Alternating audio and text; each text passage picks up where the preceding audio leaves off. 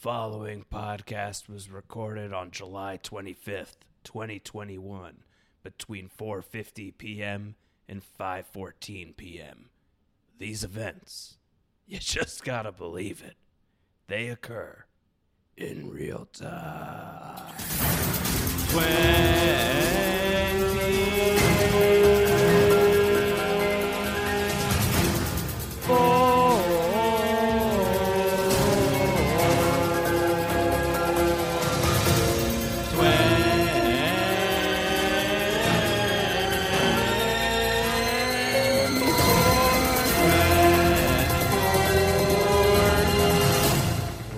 about you, but here on Post Show Recaps, we're having the worst day ever. It's worst day ever, the 24 season 1 recap podcast, talking about episode 9, 8 a.m. to 9 a.m. I'm Josh Wigler. I'm asking Emily Fox if she could hand over those bolt cutters.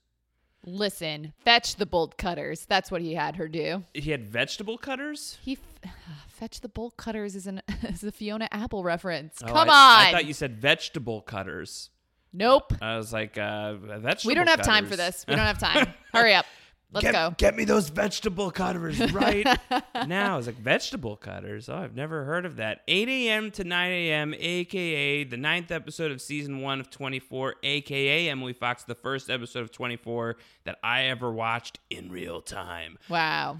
It blew me away. A lot happened. A lot to get to. Let's go. A lot goes down. A lot happened. A young Josh Wigler was hooked. Hopefully you, Emily Fox, are hooked, and hopefully the people out there are hooked. As we're talking 24, we will hop right into it because we pick up Emily Fox not long after Jack Bauer has been taken into custody for the attempted assassination on David Palmer, even though he insists to anybody who will listen to him, like, it's not as bad as it looks, I promise. Yeah, it's quite the predicament that he's in. It looks pretty bad. Yeah, I know. I don't know how you explain your way out of this, but of course he figures out a way to break free, so I'm totally all for that. He's like, I really swear to God, I tried to help. They're like, it doesn't look like you tried to help. If I tell you all of this information, I will deny it forever. I'll deny it forever. So the episode begins and, like, we're seeing, like, you know, Agent Pierce and Secret Service getting Palmer out of there. We're, like, checking back in with, like, Terry and Kim. They've been brought back because they were almost executed. Now they're brought back to, like, their holding area. They're all freaked out. David leaves, and then, yeah, Jack is, like, taken into custody. He's brought to, like, the head of security, and the guy's like, what the hell? You called earlier today to see if you could get access to this breakfast with the gun, and I did that for you, and it was what? Just and you turn around and you hurt me. And this is what you do? Yeah. It's like, this guy's name's Frank. He's like, Frank, I'm so sorry. Oh, yeah. My God, I didn't mean to. I have no choice. Yeah. He says, I'm working under a restricted mandate. He's like, that's not good enough for me. Also, your own people are narking you out. He's like, what are you talking about? It's like, yeah, Tony Almeida called me. He's like, damn it, Tony. Oh, my God. But you know what? They come to an understanding later on, so it's okay. They do. They do bond eventually. But Jack's like, you're running out of time. You need to release me. He's like, why on earth would I release you? You just tried to grab a Secret Service agent's gun. We've handcuffed you to an apparatus in this steam place. You are cuffed to an apparatus. Back at CTU, you know, Jamie's been busted at this point. Tony and Nina have her under interrogation. Tony's trying to get Jamie to talk. She's still not budging. She won't do it. He gives her the good old Jack Bauer, who do you work for? Except in Tony Almeida voice, so it's more like, who do you work for? Who is it? And she's like, tell me who it is. Okay. Gaines? She does give it up. She gives up Gaines. She says, I needed the money. I didn't think anyone would die. He's like, well, they did. So that sucks. Gaines, meanwhile, he's like watching all this stuff on surveillance. He's like freaking out back at Gaines HQ because Bauer, did you screw me? And so he calls Jamie, or Jamie calls him because Jamie cuts like all the surveillance. She's like, I'm trying to protect you right now. And he goes, you want to protect me? Get me Jack Bauer. Yeah. He's very mad. I mean, I would be too. His entire plan was foiled. There was a lot of planning that went into that. We don't really see a ton of Gaines in this week's episode, and I kind of feel like he's probably just like throwing a fit. Well, yeah. Have you ever planned a surprise party before, and someone walks in and nobody yells surprise? Like they get totally caught off guard. Surprise on you, right? So maybe it's something like that. Nina's going to go to Milo, a.k.a. Dirt Lip, a.k.a. Eric Balfour, a.k.a. Gabriel Demas from 6 Feet Under. Just let him be Milo at this point. It's called a recurring bit, Emily. And so she goes to Milo and says, take over all of Jamie's stuff. She's off the team. He's like, sweet, I want more money. She's like, oh my God. She's like, we'll pay you in corn nuts. Keep working. We'll get you more peanuts. Palmer is on the road. He and Sherry are like, wow, that was crazy. And David's like, it's nothing. You know, we've Sherry's been like, worse. Oh my God, when are you going to take any of the things I say seriously? It's like, it's fine. Are you kind of losing it with David? Yeah, because he's a little too lackadaisical about really important things. You think he's like prioritizing the wrong stuff. Yeah. It's like this man, like there was like, you just got like pulled from the breakfast. I mean, I guess you have to be cool, calm, and collected if you're planning on being the president and like terrible stuff's going to keep happening all the time and you have to handle that and make decisions. But I also think that there are a few parts of this where he's just like, listen, we're not going to worry too much about blah, blah, blah. It's fine. She's like, this is like our family. This is your life. All of it is at stake right now. Yeah. So cool. Maybe we try to like get out of some of these really difficult situations. And he's like, all right, but I'm kind of tired. Yeah. Let me drink in the corner right now. David Palmer is going to day drink, which is wild. It's a little early for that. Even Mike, his chief of staff, is like, David. Yeah, it's before 9 a.m. You got the brown liquor right now. What are you doing, man? Maybe if it was like a delightful little mimosa or something from the breakfast brunch, but no. Oh, man. He went straight for the hard stuff. So Jack is talking to this guy, Frank. He's like, I've been tracking this assassin since midnight. He's so mad. He's just screaming his head off. Like, I need to get back on the case. I want to talk to you off the record. The guy's like, I'm not a reporter. But he's says, like, you can definitely talk to me on the record he says, right talk here. Talk to me on the record. And Jack says, if you ever repeat what I tell you, I will deny it. He says his wife and daughter have been kidnapped. If I don't get out of this, they're going to die. And the people who kidnapped them are the same people who want Palmer dead. I've been giving them chase. I'm on it. I'm on the path. You got to let me out. I know it's crazy, but you have to believe me. It's just the classic Jackism. And Frank's like, dude, honestly, no chance. I'm sorry. And Jack goes, you will be if Palmer dies. So then they start escorting him out. Remember that they're going to turn him over to the FBI. He's in a factory. Like this all was going down in a factory. I really thought you were going to be like, he's in a fat suit. He's not. Like, he's in a fat suit. Just the way you said fat. No, that's season 18. So Jack is like, they're escorting him through a hallway through this factory, and he like breaks a steam pipe and starts like steaming these dudes. And Emily was cracking up. Yeah. Because like he's trying to cause a distraction so he can escape, because if these people aren't going to let him go, he needs to just do whatever he can. It was quite the diversion. So he steams a dude, and Emily says out loud, everybody likes a heated seat. Yeah. And probably not, though. Steam heat going directly onto you when you're not expecting it. Too steamy. Not a good feeling. Do you like the steam room? Are you a steam room type of person? I've done it before, but I am sensitive to a lot of heat, so it's one of those things where I get the sense that you wouldn't love a steam room. I know that you do not love one. It would not be for me. Hot yoga? Have you ever hot yoga'd? Absolutely not. I would pass out. I think you would. Yep. So Jack Bauer, he does a non-voluntary hot yoga to these people. He just like rips through this factory. He hops a fence. He's in like the Secret Service are in pursuit, but he's still cuffed completely. He's still handcuffed, so he's running around handcuffed. But he stole a gun from one of the guys. He's handcuffed. He hops a fence. He rolls down a hill, and he takes this woman Lauren hostage. She's a waitress who's just ended her night shift and happens to be driving by in her station wagon. And this was the woman who I was very excited for you to meet. I was like, this person has big, didn't look good energy, but she's much more of a character. She's going to be like a principal player throughout this episode. This is the only time you will ever see Lauren on 24, so we'll never see her again. Okay. But I really love her as a one-off character. I think she's kind of great. She sort of serves, and this was why, so this was the first episode I ever saw, and I watched this episode, and a lot of this episode, she's sort of like a fly on the wall observing all of this insanity that's happening. He literally divulged all the information about everything that was happening on the phone in front of her. Emily, he recaps the first 8 episodes for her, basically. I know. It's like, this is really useful for me. I totally understand everything that's going on now. Yeah. It felt like you sitting there. It's actually, I think she's like an audience surrogate to some degree. Yeah. I think like this episode, because this is the one that I can frame it through, was like actually really new user friendly. So I was like, okay, I can follow along with this. This dude's, his family's been kidnapped.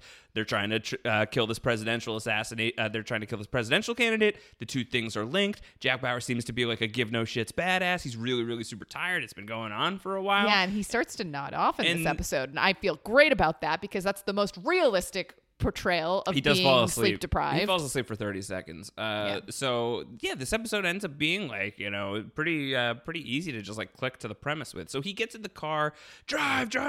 And then 4 minutes later, because it's a commercial break and they come back, she like tries to mace him, but they do it in like the split screen. And it's like such a non thing. Cause like, you're not getting the drop on Jack Bauer with mace right now, or Lauren, pepper spray, right? Yeah. Or whatever it is. And so like, they just do it in the split screen cause it's such a throwaway.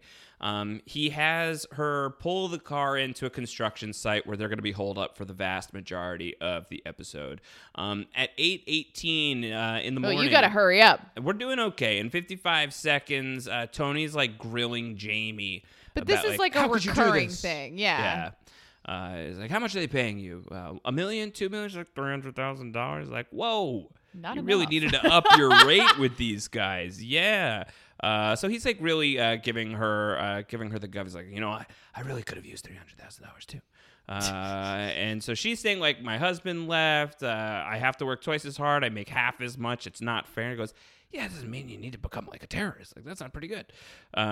She doesn't want to do anything without immunity. She tells Nina and Tony. And it's around this time that Jack Bauer calls Nina. He's like, Nina, you're alive. Oh, thank God. I'm so sorry about the flak jacket thing. Oh, my gosh. It's like, yeah, that whole thing was wild. We'll talk about that later. And so this is like where we're getting like that catch up. Yeah. Nina tells him that Jamie's the mole. He's like, no, it can't be her. She was queer. He's like, she confesses. He's like, oh, my God. He's like, she has access to everything. She had access to everything. Jack gets on the phone with Jamie to get her to talk. And I love how Jack's like, I know Nina and Tony don't get it, but you know me. I don't give a shit about protocol. Yeah. I'll get you out of this. Yeah. Unfortunately, it's not enough, though. I think he does give like a pretty decent sales pitch. Yeah. Jack ends up saying, Nina's like, all right, well, she's not talking, so what do we do? And Jack goes, Jamie has a son named Kai. Yeah, which is like such a dirty move, but like feels kind of essential in this moment because Jamie's really not budging. Desperate times. Yeah, she's given us nothing. Desperate times. And so Jack needs a car. They're going to put it, they're going to like locate it fairly close by at the corner of Temple and Mercer. What if there was no parking on the corner of Temple and Mercer? It's the double parked car. What if it's in front of a hydrant and it got a ticket? Oh, my God. All right. We have 12 minutes left. Yeah, okay. Let's go. So this waitress, Lauren, is just like watching the whole thing. She's like, this is crazy. What are you guys talking about on this phone? And he's like, all right, let me recap the first 8 episodes, 24 for you, which he like basically proceeds to do. I'm Jack. I work for the government. Oh, they're trying to kill some people. My family's been kidnapped. Yeah, it's a whole thing. And she's like, okay, this is wild. He's like, I'm not going to shoot you. And she goes, okay, well, you know what? I believe you. And she starts to like gather her stuff. He's like, where are you going? She's like, I just worked the night shift. I'm due in court in an hour for a DUI of which I'm guilty, she says, which I love. It's like, so I'm sorry. Like, we all got problems, Jack. I got to go deal with mine. Jack pulls the gun on her and he goes, listen, I've killed 2 people since midnight and I haven't slept in 24 hours, so maybe you should be a little more afraid of me than you are. Which is fair. Great line. Yeah. I love that. Yeah. At 8:30-ish, 8:29 and 36 seconds, back at Palmer HQ, Keith is nowhere to be found and David's like, okay. And Sherry's like, okay? What about all the Maureen Kingsley stuff and also the fact that there's like, we just got like hurried out of the breakfast because they tried to kill you? Like, okay? He's like, yeah, it's fine. It's fine. It's not fine. It's like, we got to stop Maureen Kingsley. And he's like, we're not going to really be able to do that. Nothing we can do. She's like, I can do stuff. And he's like, I don't want to rewrite history. We're not doing that. And she's going to do stuff. And so she's going to go ahead and do stuff. At 8:32 and 27 seconds, Jack calls Nina, but he gets Tony instead. And Tony and Jack like kind of have like, they hug it out over the phone. They sort of hug it out over the phone where Jack's like, so Secret Service told me you're the one who called her in. And he goes, sorry. And Jack's like, it's actually totally okay. I probably would have done the same thing. So he's like, if I'd known what you were going through, I wouldn't have given you so much shit earlier. I'm so sorry about that. And Jack's like, I really appreciate that coming from you. So these two, they kind of like heal. Yeah, we don't have time. Go. So this is when Jack says, hey, go get me those things that look like hedge trimmers. And she goes, bolt cutters? You jerk, as if I don't know what bolt cutters are. He goes, yes, the vegetable cutters. So she goes to fetch the bolt cutters, not there to vegetable you go. Cutters. Good job. She is able to bolt cut his handcuffs in no time at all. David is drinking and Mike lightly judges him. Is that what you wrote? Yeah, his chief of staff comes in. He goes, David, it's not even 9:00. He's like, stuff happens. What's going on anyway? And Mike's like, yeah, so there's a government employee who tried to kill you. His name's Jack Bauer. And Palmer's like, I know this name. How do we know? Isn't this provocative? It's a provocative. Keep going. Point. Go. This is the terrible thing that I had warned you about earlier. Yes. That Eli, who is the Silas Weir Mitchell character, he's one of the Gaines employees, comes in to take Kim and have his way with him. Yeah. And Terry steps in. And Terry fights him and says, like, I'm not going to fight you. You can come with me. Like, I will go with you. And so she steps in and Kim doesn't go and Kim is left on the other side of the door. And it's very, very, very upsetting. It's super upsetting. And it made me feel bad for judging Terry for being a bad mom earlier, because that is like a crazy, horrible situation to be put in. But she's protecting her daughter ultimately. So... you know, it's a really it's just disgusting and awful, and you watch Kim sort of come to a realization of what's happening, and that's really hard to watch her realization. That's very hard. The camera like lingers there for a while, like it really like sticks with Kim, and like you can hear it on the other side of the door to a certain extent, and it's like, ugh, this is horrible, it's awful, really, really terrible. At 8:41, Sherry calls Maureen Kingsley, or I guess Maureen Kingsley calls Sherry back, and Sherry's like, could you shelve the story for a few days? She's trying to assassinate me and my family. And Maureen's like, whoa. Yeah. And Sherry's like, just like shelve the story for a little while. And I will get you some inside scoop on what's going on over here in a couple of hours. And Maureen's like, okay, I guess I'll do that. Yeah. Terry comes back. This is around like 8:44. She tells Kim, we're going to get through this. We're going to be a family. We're going to be okay. We'll get our lives back. We're not going to tell Dad about this part.